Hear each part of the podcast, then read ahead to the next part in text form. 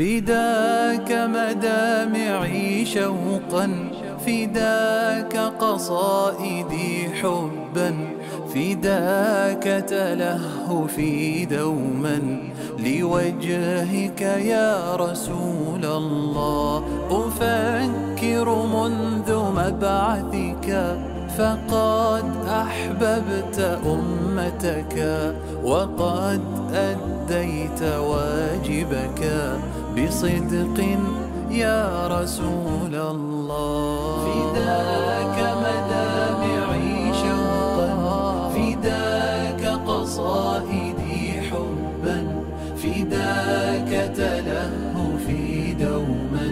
لوجهك يا رسول الله. أهلا وسهلا بكم في الحلقة السادسة والعشرين من ضمن حلقات منهاج الحياة. أنتم في رحلة الحج والحج جهاد ومجاهدة للانفعالات وردود الأفعال البشرية غير المحمودة.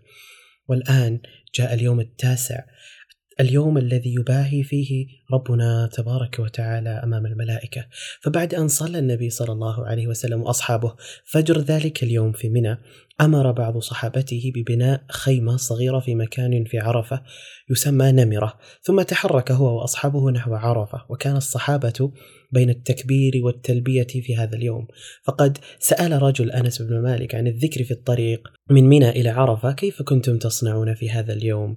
قال: كان يهل منا المهل فلا ينكر عليه ويكبر منا المكبر فلا ينكر عليه، وتوقف عند تلك الخيمة وبقي تحتها حتى مالت الشمس من فوق الرؤوس نحو الغروب وهو وقت الظهر أو ما يسمى بالزوال، يقول جابر أن النبي صلى الله عليه وسلم صلى الفجر ثم مكث قليلا حتى طلعت الشمس وأمر بقبة من شعر تضرب له بنمرة، فسار رسول الله صلى الله عليه وسلم. ولا تشك قريش إلا أنه واقف عند المشعر الحرام كما كانت قريش تصنع في الجاهلية، فأجاز رسول الله صلى الله عليه وسلم حتى أتى عرفة فوجد القبة قد ضربت له بنمرة فنزل بها حيث خطب الناس هناك. وكانت خطبة قصيرة ومختصرة رغم أن الخطيب كان أبلغ الناس وأكثرهم تأثيرا وهو الذي لا ينطق عن الهوى. ورغم الناس لن يملوا من حديثه إلا أنه سن سنته بقصر الخطبة. يقول جابر حتى إذا زاغت الشمس أمر بالقصواء فرحلت له فأتى بطن الوادي فخطب الناس وقال إن دماءكم وأموالكم حرام عليكم كحرمة يومكم هذا في شهركم هذا في بلدكم هذا. ألا كل شيء من أمر الجاهلية تحت قدمي موضوع ودماء الجاهلية موضوعة. وإن أول دم أضع من دمائنا دم بن ربيعة بن الحارث كان مسترضعا في بين سعد فقتلته هذيل. وربا الجاهلية موضوع وأول ربا أضع ربانا ربا عباس بن عبد المطلب فإنه موضوع كله. فاتقوا الله في النساء فإنكم أخذتموهن بأمان الله واستحللتم فروجهن بكلمة الله ولكم عليهن أن لا يطئن فرشكم أحدا تكرهونه فإن فعلن ذلك فاضربوهن ضربا غير مبرح. ولهن عليكم رزقهن وكسوتهن بالمعروف. وقد تركت فيكم ما لن تضلوا بعده إن اعتصمتم به كتاب الله وأنتم تسألون عني فما أنتم قائلون. قالوا نشهد أنك قد بلغت وأديت ونصحت. فقال بإصبعه السبابة يرفعها إلى السماء وينكتها إلى الناس. اللهم اشهد اللهم اشهد اللهم اشهد. يقول جابر ثم أذن وقام فصلى الظهر ثم أقام فصلى العصر. ولم يصلي بينهما شيئا. ثم ركب رسول الله صلى الله عليه وسلم حتى أتى الموقف فجعل بطن ناقته القصواء إلى الصخرات وجعل حبل المشاة بين يديه واستقبل القبلة فلم يزل واقفا حتى غربت الشمس وذهبت الصفرة قليلا حتى غاب القرص. وقبل أن نغادر عرفة نود أن نعرف أي الأماكن من عرفة يجوز الوقوف بها. يقول عليه السلام وقفتها هنا.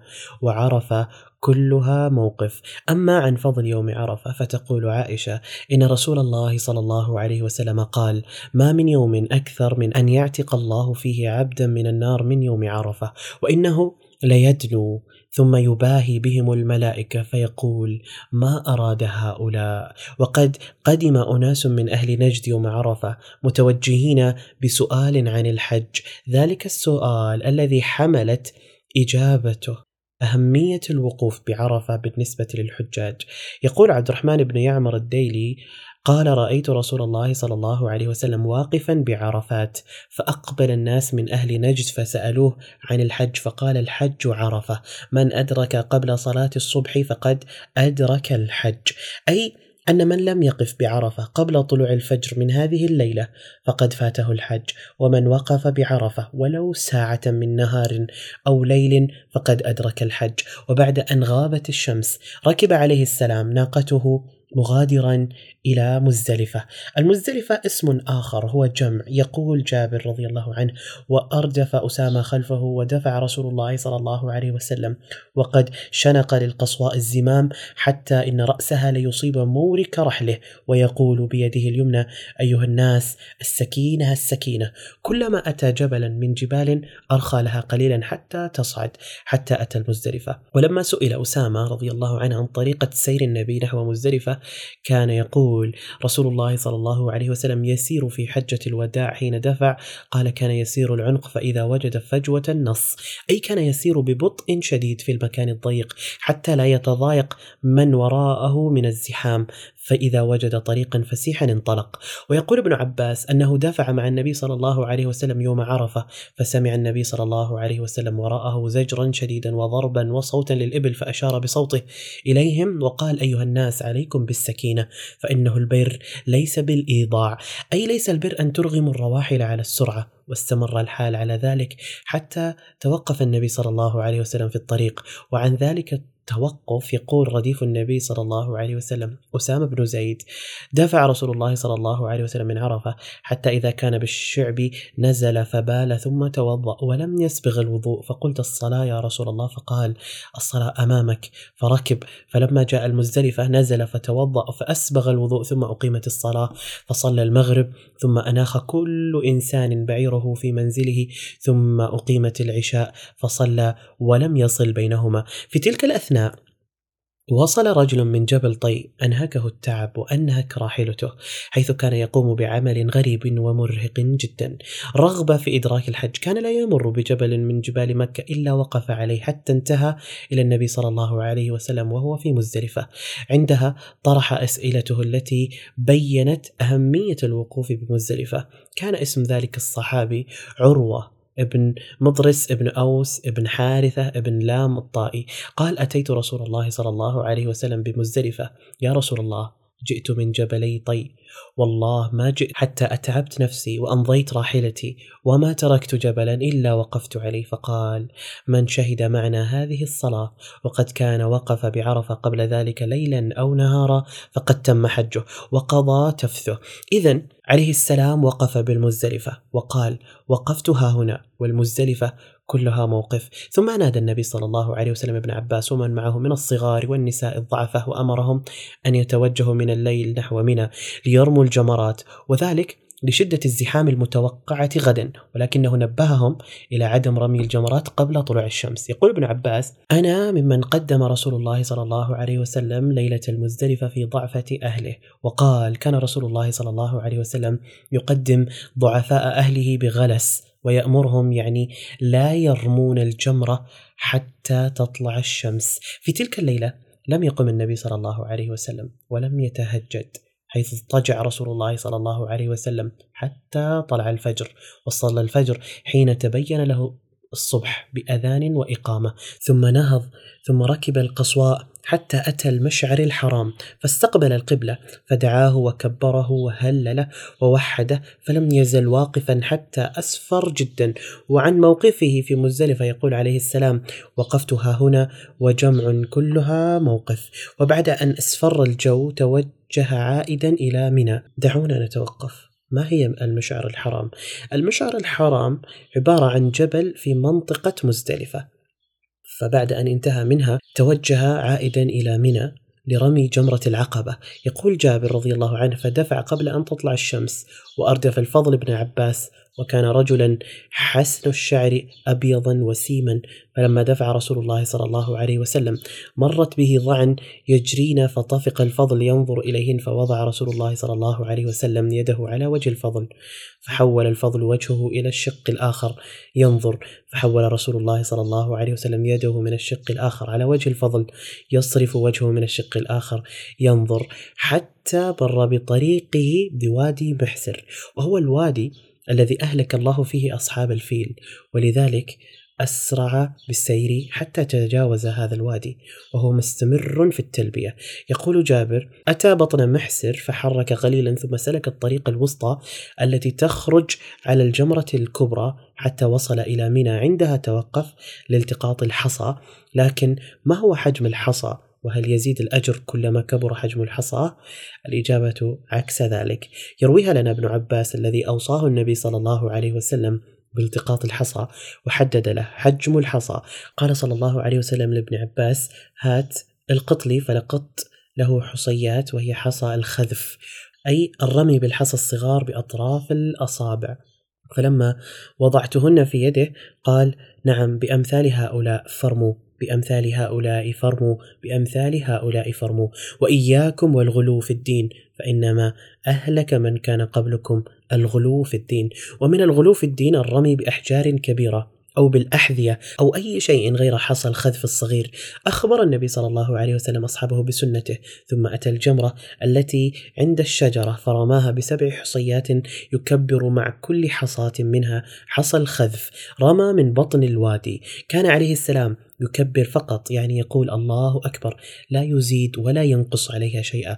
وهذا معناه أنه توقف عن التلبية عند الرمي كما يقول رديفه الفضل بن عباس إن النبي صلى الله عليه وسلم لم يزل يلبي حتى رمى جمرة العقبة. وهذا معناه أنه ترك التلبية عند بدء الرمي مباشرة لأنه انشغل بالتكبير أثناء الرمي. يقول أحد الصحابة رضي الله عنه رأيت رسول الله صلى الله عليه وسلم يوم النحر على ناقته صهباء لا ضرب ولا طرد ولا إليك إليك. أي أن الناس لا يضربون ولا يدفعون أثناء مروره بل لا يقال لهم افسحوا الطريق أو ابتعدوا كي يمر. كان جزءا من أمته. يسبح في مشاعرها وتسبح في مشاعره. يمتع ناظريهم ويمتعون أنظارهم به. صحابية أخرى تدعى أم الحسين تقول حججت مع رسول الله صلى الله عليه وسلم حجة الوداع فرأيته حين رمى جمرة العقبة وانصرف وهو على راحلته ومعه بلال وأسامة أحدهما يقود به راحلته والآخر رافع ثوبه على رأس رسول الله صلى الله عليه وسلم من الشمس. فقال رسول الله صلى الله عليه وسلم قولا كثيرا. ثم سمعت يقول إن تأمر عليكم عبد مجدع أسود يقودكم بكتاب الله تعالى فاسمعوا له واطيعوا ويقول جابر رضي الله عنه رأيت النبي صلى الله عليه وسلم يرمي على راحلته يوم النحر ويقول لتاخذوا مناسككم فإني لا أدري لعلي لا أحج بعد حجتي هذه ثم تحرك عليه السلام. متوجها لينحر هديه بيده ولذلك سمي هذا اليوم بيوم النحر. ولما وصل قام بذبح ثلاث وستين منها بيده ثم ترك لعلي رضي الله عنه الباقي ليذبحه. يقول جابر رضي الله عنه ثم انصرف إلى المنحر فنحر ثلاثا وستين بيده ثم بين لهم سنته في نحر الإبل. يقول ابن عمر رضي الله عنه عن هدي النبي صلى الله عليه وسلم في نحر هدي من الإبل كان هو ينحر هديه بيده يصفهن قياما ويوجههن إلى القبلة ثم يأكل ويطعم. ولذلك لما شاهد ابن عمر رجلا ينحر إبله وقد أناخها على الأرض قال له ابعثها قياما مقيدة. سنة محمد صلى الله عليه وسلم. أما سنته في ذبح الغنم فقد بينها قبل ذلك في المدينة. يقول أنس رضي الله عنه ضحى النبي صلى الله عليه وسلم بكبشين أملحين فرأيته واضعا قدمه على صفاحهما يسمي ويكبر فذبحهما بيده أي وضع قدمه على جنبها ويقول بسم الله والله أكبر. حتى ها هنا قال صلى الله عليه وسلم العرفة كلها موقف المزدلفة كلها موقف فما بال منى فقال نحرتها هنا ومنى كلها منحر فانحروا في رحالكم أي اذبحوا؟ في أماكن إقامتكم في منى دون التكلف للذهاب إلى المذبح أما عن الاشتراك في البقر أو الإبل فيقول جابر رضي الله عنه خرجنا مع رسول الله صلى الله عليه وسلم مهلين بالحج فأمرنا أن نشترك في الإبل والبقر كل سبعة منا في بدنه فنحرنا البعير عن سبعة والبقرة عن سبعة ثم أرشدهم إلى التيسير في أمر لحوم الهدي. فبعد أن كانوا لا يأكلون لحوم الهدي إلا خلال ثلاثة أيام هي أيام منى سمح لهم بالأكل بل بالتزود من ذلك اللحم وأخذه معهم إلى ديارهم وخلال أسفارهم. ويقول جابر كنا لا نمسك لحوم الأضاحي فوق ثلاث فأمرنا رسول الله صلى الله عليه وسلم أن نتزود منها ونأكل منها يعني فوق ثلاث. ويجوز لمن شاء أن يأخذ من ذلك اللحم ما شاء إذا أذن صاحبه. فقد قال أحد الصحابة الذين حضروا النبي صلى الله عليه وسلم وهو يذبح واسمه عبد الله بن قرط قال إن أعظم الأيام عند الله يوم النحر ثم يوم القر وهو الذي يليه. فقدمنا إلى رسول الله صلى الله عليه وسلم بدنات خمس أو ست فطفقن يزدلفن إليه. وأرسل النبي صلى الله عليه وسلم إلى زوجاته بلحم بقر كان قد ذبحه عنهن. تقول عائشة رضي الله عنها دخل علينا يوم النحر بلحم بقر. فقلت ما هذا؟ قال نحر رسول الله صلى الله عليه وسلم عن أزواجه. لكن ماذا عن الذي لا يستطيع النحر لفقره مثلا؟ فالحجاج ثلاثة أنواع. حاج مفرد نوى الحج فقط فليس عليه أن يذبح. وحاج قارن أحضر معه هديه وانتهى أمره. والحاج الثالث هو المتمتع وعليه ذبح هدي فإذا عجز عن الذبح لظرف من ظروف فعليه أن يصوم ثلاثة أيام في الحج. وسبعة أيام إذا رجع إلى بلاده كما أمرنا الله سبحانه وتعالى في كتابه. خلال الآيات التي تعلم بعض أحكام الحج وتوحي ببعض مكاسبه فضبط النفس والتحكم في الغرائز المتوثبة والامتناع عن الانتصار لغرور الذات والتفوق الواهم آيات تنثر على دروب الحج عطورا وتغمر أجواءه بنسيم بارد حسن الخلق والجوار والإيثار. ومن الأشياء التي تقدم للحاج المساعدة في أداء ذلك السلوك الجميل التزود بالمال والمركب والأمتعة التي تجعل الراحلة أكثر راحة والرفقه أكثر متعة. فقد كان أهل اليمن يحجون ولا يتزودون ويقولون نحن المتوكلون. فإذا قدموا مكة سألوا الناس فأنزل الله تعالى وتزودوا فإن خير الزاد التقوى والتقون. إذا فقد أرسل عليه السلام لنسائه اللحم ثم نادى حلاقه ليقوم بالحلق بعد النحر. فبعد أن انصرف إلى البدن فنحرها والحجام جالس وقال بيده عن رأسه فحلق شقه الأيمن. لقد ناول الحالق شقه الأيمن فحلقه ثم دعا أبا طلحة الأنصاري فأعطاه إياه ثم ناوله الشق الأيسر فقال احلق. فحلقه فأعطاه أبا طلحة فقال أقسمه بين الناس. وقد كان بيت أنس بن مالك أسعد الناس بشعره صلى الله عليه وسلم فهو لم يعطي أبا طلحة فقط بل أعطى زوجته أم سليم وهي أم أنس الذي يقول وزعه الشعر والشعرتين بين الناس ثم أشار إلى الحلاق وإلى الجانب الأيسر فحلقه فأعطاه أم سليم. أما النساء فقال صلى الله عليه وسلم ليس على النساء حلق إنما على النساء التقصير. ثم توجه صلى الله عليه وسلم إلى عائشة لتطيبه وهذا يعني أنه قد أبيح له الطيب وانتهى من الإحرام. تقول رضي الله عنها طيبت رسول الله صلى الله عليه وسلم بيدي هاتين حين أحرم ولحله حين أحل قبل أن يطوف وبسطت يديها. وبعد أن تطيب صلى الله عليه وسلم خطب الناس يوم النحر وخاطب فيهم إيمانهم بالله. خاطب فيهم هذا الصفاء وهذه الأخوة الرائعة. آملا أن تستمر دون منغصات قال صلى الله عليه وسلم إن الزمان قد استدار كهيئته يوم خلق الله السماوات والأرض. السنة اثنا عشر شهرا منها أربعة حرم ثلاث متواليات ذو القعدة وذو الحجة والمحرم.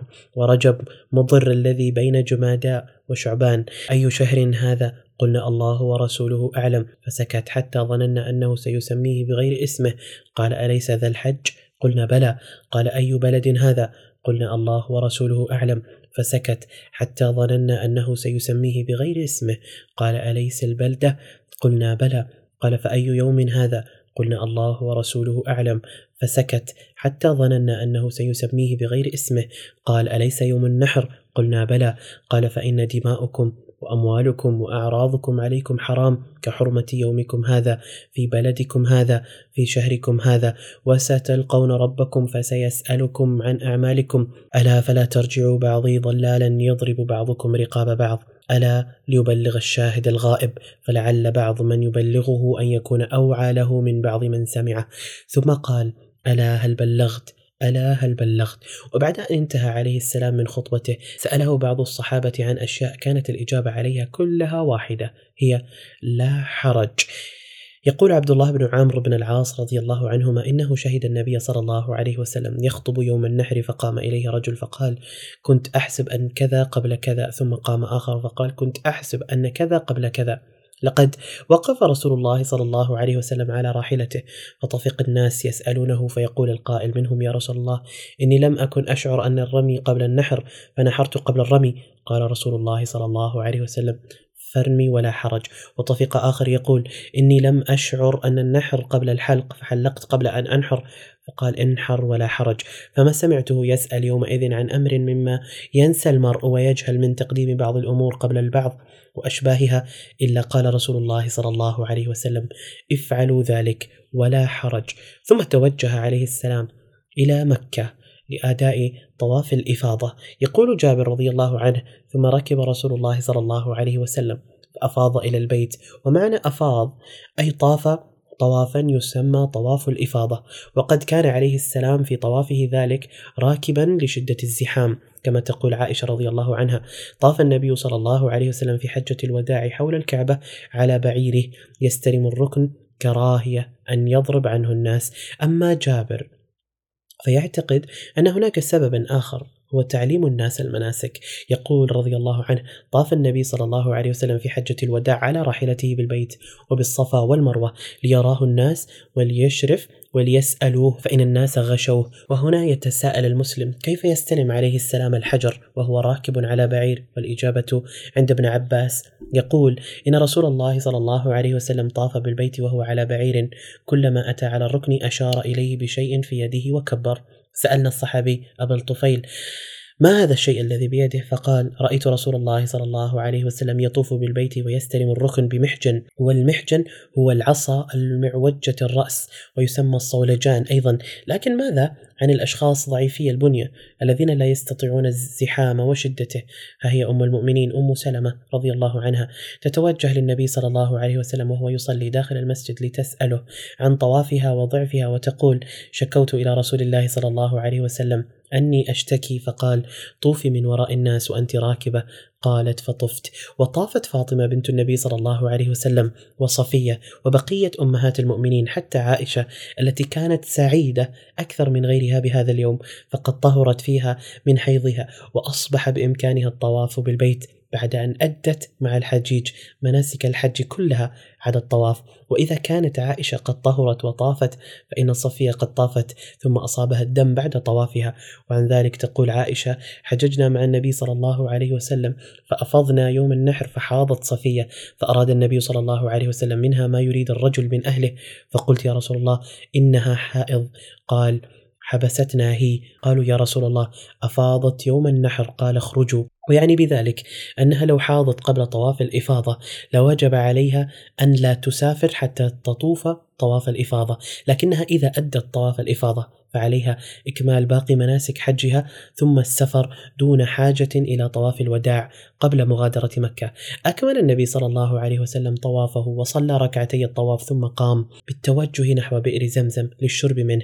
يقول جابر فأتى بني عبد المطلب يسقون على زمزم فقالوا انزعوا بني عبد المطلب فلولا أن يغلبكم الناس على سقايتكم لنازعت معكم فناولوه دلوا فشرب منه ثم توجه عليه السلام إلى منى. يقول عبد الله بن عمر رضي الله عنهما إن رسول الله صلى الله عليه وسلم أفاض يوم النحر ثم رجع فصلى الظهر بمنى فكان ابن عمر يفيض يوم النحر ثم يرجع فيصلي الظهر بمنى ويذكر أن النبي صلى الله عليه وسلم فعله.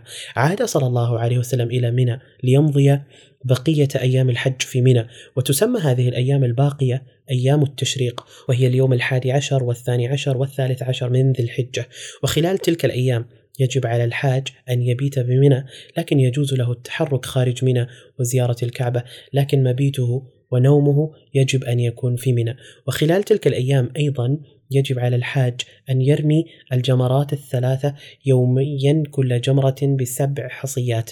ووقت الرمي يختلف عن وقت الرمي يوم النحر. يقول جابر رمى رسول الله صلى الله عليه وسلم الجمرة يوم النحر ضحى وأما بعد فإذا زالت الشمس أي أن رمي أيام التشريق يكون بعد تحرك الشمس من منتصف السماء نحو الغروب. هذه سنته عليه السلام وطريقته في الرمي. هي أنه يأتي للجمرة الأولى وهي الصغرى فيرميها بسبع حصيات يقول بعد كل رمية الله أكبر.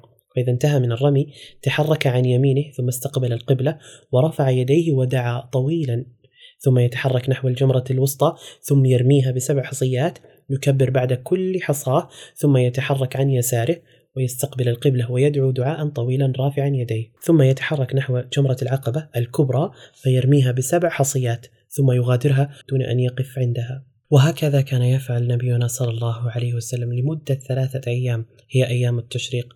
لكن إذا تمكن الحاج من مغادرة حدود منى قبل أن تغرب الشمس في اليوم الثاني من أيام التشريق وهو اليوم الثاني عشر من ذي الحجة لقول الله تعالى واذكروا الله في أيام معدودات فمن تعجل في يومين فلا إثم عليه ومن تأخر فلا إثم عليه لمن اتقى واتقوا الله واعلموا أنكم إليه تحشرون.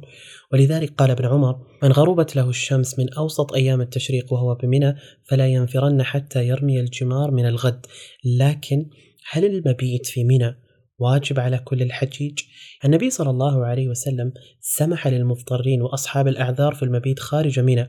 فقد استأذن العباس بن عبد المطلب رضي الله عنه رسول الله أن يبيت بمكة ليالي منى من أجل سقايته فأذن له. والسقاية هي تقديم الشراب إكراما لضيوف بيت الله. يقول ابن عباس رضي الله عنهما عن سقايتهم إن رسول الله صلى الله عليه وسلم جاء إلى السقاية فاستسقى فقال العباس يا فضل اذهب إلى أمك فأتي رسول الله صلى الله عليه وسلم بشراب من عندها.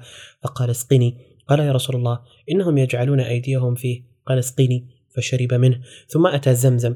وهم يسقون ويعملون فيها فقال اعملوا فإنكم على عمل صالح. ثم قال لولا أن تغلبوا لنزلت حتى أضع الحبل على هذه يعني عاتقه.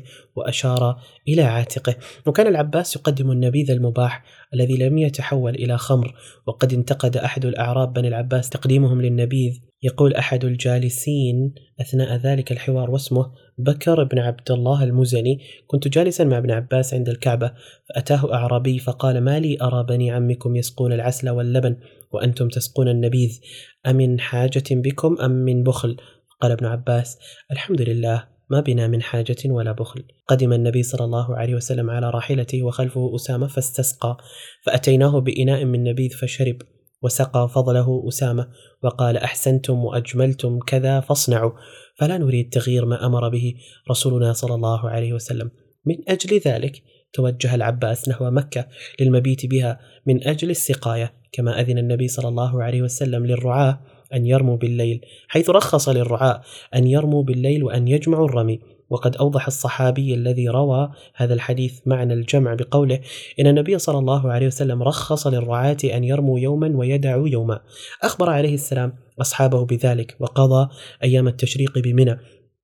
ولما انتهت أيام التشريق الثلاثة توجه نحو مكة ليطوف بالكعبة طواف الوداع وبين لأصحابه أن لا ينفرن أحد حتى يكون آخر عهده بالبيت لأنه طاف النبي صلى الله عليه وسلم طواف الوداع وطاف سبعة أشواط يفعل مثل ما كان يفعل في الطواف السابق وفعل الصحابة مثل ما فعل. لكن ماذا عن المرأة الحائض وطواف الوداع؟ هل تحبس من معها حتى تطهر أم تغادر مكة معهم ولا شيء عليها؟ هذه المشكلة تعرضت لها أم المؤمنين صفية بنت حيي ابن أخطب رضي الله عنها. تحكي عائشة قصتها فتقول إن صفية بنت حيي زوج النبي صلى الله عليه وسلم حاضت فذكرت ذلك لرسول الله صلى الله عليه وسلم فقال أحابستنا هي؟ قالوا إنها قد أفاضت. قال فلا إذا أي أنها لن تحبسكم عن الخروج فليس عليها طواف وداع. ولذلك قال صلى الله عليه وسلم لما أخبروه قالوا يا رسول الله أفاضت يوم النحر قال اخرجوا. ويقول ابن عباس أمر الناس أن يكون آخر عهدهم بالبيت إلا أنه خفف عن المرأة الحائض.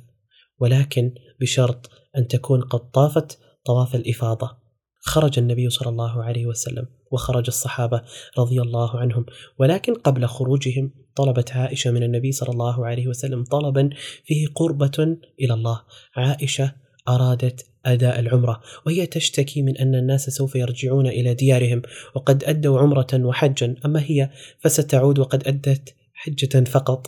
تقول رضي الله عنها قدمت مكة وأنا حائض لم أطف بالبيت ولا بين الصفا والمروة فشكوت ذلك إلى رسول الله صلى الله عليه وسلم فقال انقضي رأسك وامتشطي وأهلي بالحج ودعي العمرة.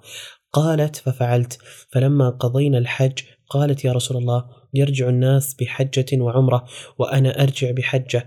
أيرجع الناس بأجرين وأرجع بأجر؟ فأمر عبد الرحمن بن أبي بكر أن ينطلق بها إلى التنعيم. قالت فأردفني خلفه على جمل له لكي تحرم بالعمرة. من ذلك المكان الذي يسمى التنعيم وهو مكان خارج الحرم. تقول رضي الله عنها إن النبي صلى الله عليه وسلم قال اذهبي مع أخيك إلى التنعيم فأهلي بعمرة ثم موعدك كذا وكذا. وتقدم عائشة تفصيلات أكثر عن ذلك المكان الذي حدده النبي صلى الله عليه وسلم ويسمى المحصب. تقول خرجت معه في النفر الآخر حتى نزل المحصب. ونزلنا معه فدعا عبد الرحمن بن أبي بكر فقال اخرج بأختك من الحرم هل تهل بعمرة ثم افرغا ثم أتياها هنا فإني أنظركما حتى تأتياني. قالت فخرجنا حتى إذا فرغت. وفرغت من الطواف ثم جئته بسحر فقال هل فرغتم؟ فقلت نعم. فآذن بالرحيل في أصحابه فارتحل الناس فمر متوجها إلى المدينة فتقول فلقيني النبي صلى الله عليه وسلم وهو مصعد من مكة وأنا منهبطة عليها فاعتمرت فقال صلى الله عليه وسلم هذه مكان عمرتك. ثم لحقت هي وأخوها عبد الرحمن بالنبي صلى الله عليه وسلم. ولما التحقت عائشة بالركب حدثت قصص طريفة بين زوجات النبي صلى الله عليه وسلم وبينه وبينهن. لعبت الغيرة دورها المعتاد رغم عودة الجميع من رحلة الحج الرائعة وتألق النبي صلى الله عليه وسلم كعادته بسلوكه التربوي الرائع في طريق الأشواق إلى المدينة. كانت صفية قاسية على مشاعره الفياضة. وقد استغلت صفية كون ذلك اليوم يومها كي تقطف المزيد من الحنان والدلال لكنها بالغت في الشكوى حتى كلفتها مبالغتها تلك متعة يومها. ذلك كانت صفية مع رسول الله صلى الله عليه وسلم في سفر وكان ذلك يومها أبطأت في المسير فاستقبلها رسول الله صلى الله عليه وسلم وهي تبكي وتقول حملتني على بعير بطيء. فجعل رسول الله صلى الله عليه وسلم يمسح بيديه عينيها فأبت إلا بكاء وجعلت تزداد بكاء وهو ينهاها فلما أكثرت زبرها وانتهرها وأمر الناس بالنزول فنزلوا ولم يكن يريد أن ينزل فغضب رسول الله صلى الله عليه وسلم وتركها. فقدمت فأتت عائشة فقالت يومي هذا لك من رسول الله صلى الله عليه وسلم إن أنت أرضيتيه عني. فعمدت عائشة إلى خمارها وكانت صبغته بورس وزعفران فنضحته بشيء من ماء ثم جاءت حتى قعدت عند رأس رسول الله صلى الله عليه وسلم فقال لها رسول الله صلى الله عليه وسلم ما لك؟ فقالت ذلك فضل الله يؤتيه من يشاء. فعرف رسول الله صلى الله عليه وسلم الحديث فرضي عن صفية وانطلق إلى زينب فقال لها إن صفيه قد أعيا بها بعيرها فما عليك أن تعطيها بعيرك؟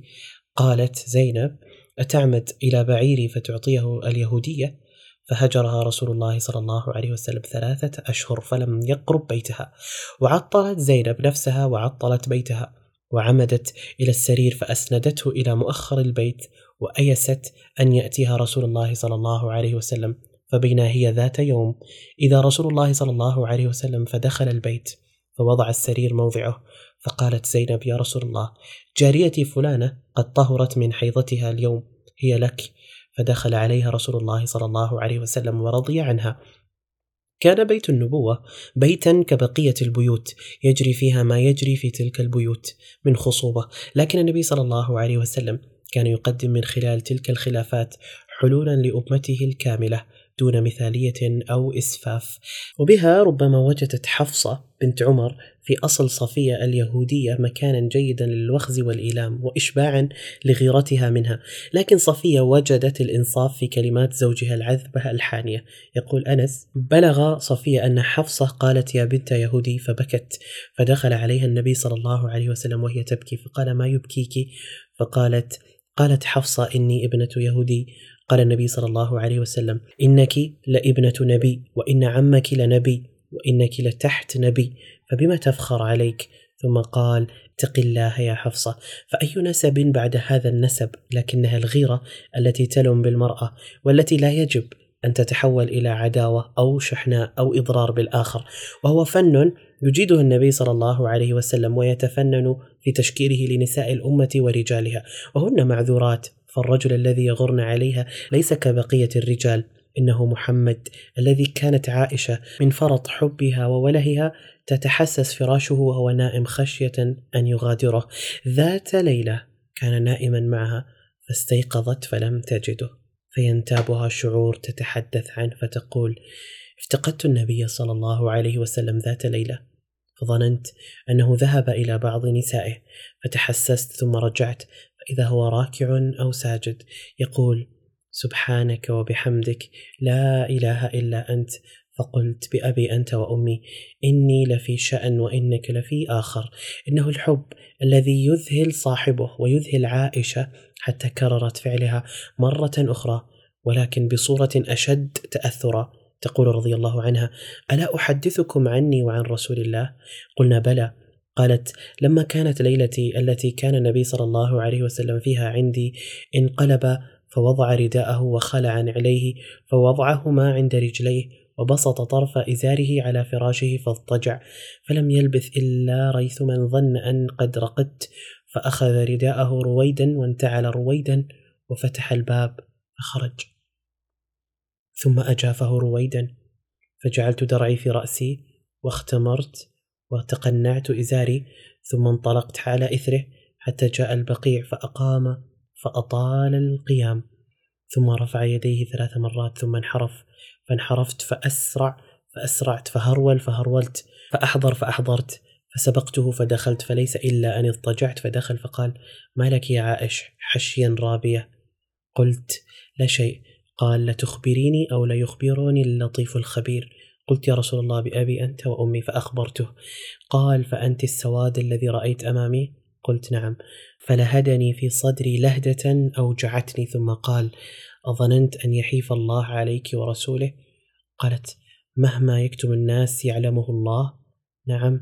قال فإن جبريل أتاني حين رأيت فناداني فأخفاه منك فأجبته فأخفيته منك ولم يكن يدخل عليك وقد وضعت ثيابك. وظننت أن قد رقدت فكرهت أن أوقظك فخشيت أن تستوحشي. فقال إن ربك يأمرك أن تأتي أهل البقيع فتستغفر لهم. قلت كيف أقول لهم يا رسول الله؟ قال قولي السلام على أهل الديار من المؤمنين والمسلمين ويرحم الله المستقدمين ومنا والمستأخرين وإنا إن شاء الله بكم للاحقون وأنزل الله على نبيه سورة النصر إذا جاء نصر الله والفتح ورأيت الناس يدخلون في دين الله أفواجا فسبح بحمد ربك واستغفره إنه كان توابا وكان لنزول هذه السورة ظلالا مؤثرا ووقعا تتحدث عنها عائشة وابن عباس حديثا مؤثرا فما هي آثار سورة النصر؟ تقول عائشة رضي الله عنها ما رأيت النبي صلى الله عليه وسلم منذ نزل عليه إذا جاء نصر الله والفتح يصلي صلاة إلا دعا أو قال فيها سبحانك ربي وبحمدك اللهم اغفر لي. لم تترك هذه المرأة العظيمة هذا الأمر يمر دون استفسار. فهي لا تحب رسول الله صلى الله عليه وسلم فقط بل تحب سنته وتعشق التتلمذ على يده.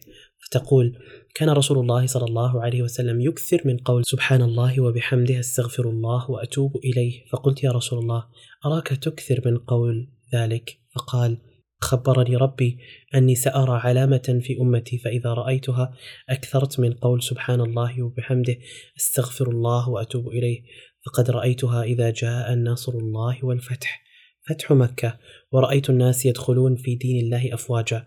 فسبح بحمد ربك واستغفره إنه كان توابا. لكن هذه العلامة فسرها ابن عباس وعمر ببيان أكثر لقد وصفوها بأنه نعي مبكر. نعي للنبي صلى الله عليه وسلم في حوار جرى بين عمر وبينه وبين أشياخ بدر بحضور ابن عباس. يقول ابن عمر ما تقولون في إذا جاء نصر الله والفتح حتى ختم السورة فقال بعضهم أمرنا أن نحمد الله ونستغفره إذا نصرنا وفتح علينا. وقال بعضهم لا ندري أولم يقل بعضهم شيئا فقال لي يا ابن عباس أكذاك تقول. قلت لا. قال فما تقول؟ قلت وأجل رسول الله صلى الله عليه وسلم. أعلمه الله له إذا جاء نصر الله والفتح أي فتح مكة فذاك علامة أجلك. فسبح بحمد ربك واستغفره إنه كان توابا. قال عمر ما أعلم منها إلا ما تعلم. إذا فقد اقترب أجله عليه الصلاة والسلام. ولذلك راجع معه جبريل القرآن مرتين هذا العام. ومع شعور النبي صلى الله عليه وسلم بذلك إلا أنه لم يكن ليغفل عن أمر دعوته حتى في آخر ساعته لينشغل بنفسه. لقد كان ينظر إلى ما بعد الموت فالموت مرحلة لا أكثر في حياة المسلم.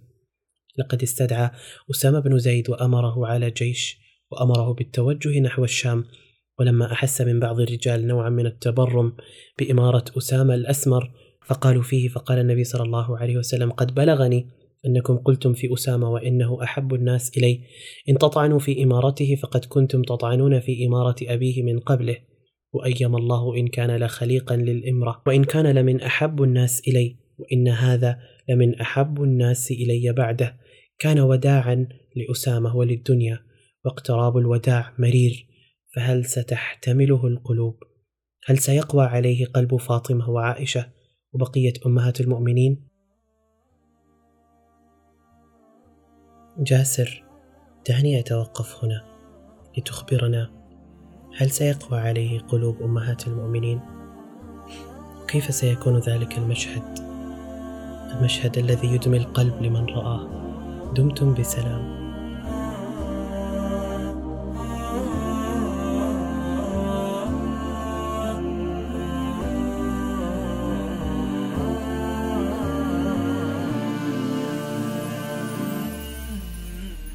فداك مدامعي شوقا فداك قصائدي حبا فداك تلهفي دوما. لوجهك يا رسول الله أفكر منذ مبعثك فقد أحببت أمتك وقد أديت واجبك. بصدق يا رسول الله. فداك مدامعي شوقا فداك قصائدي حبا فداك تلهفي دوما. لوجه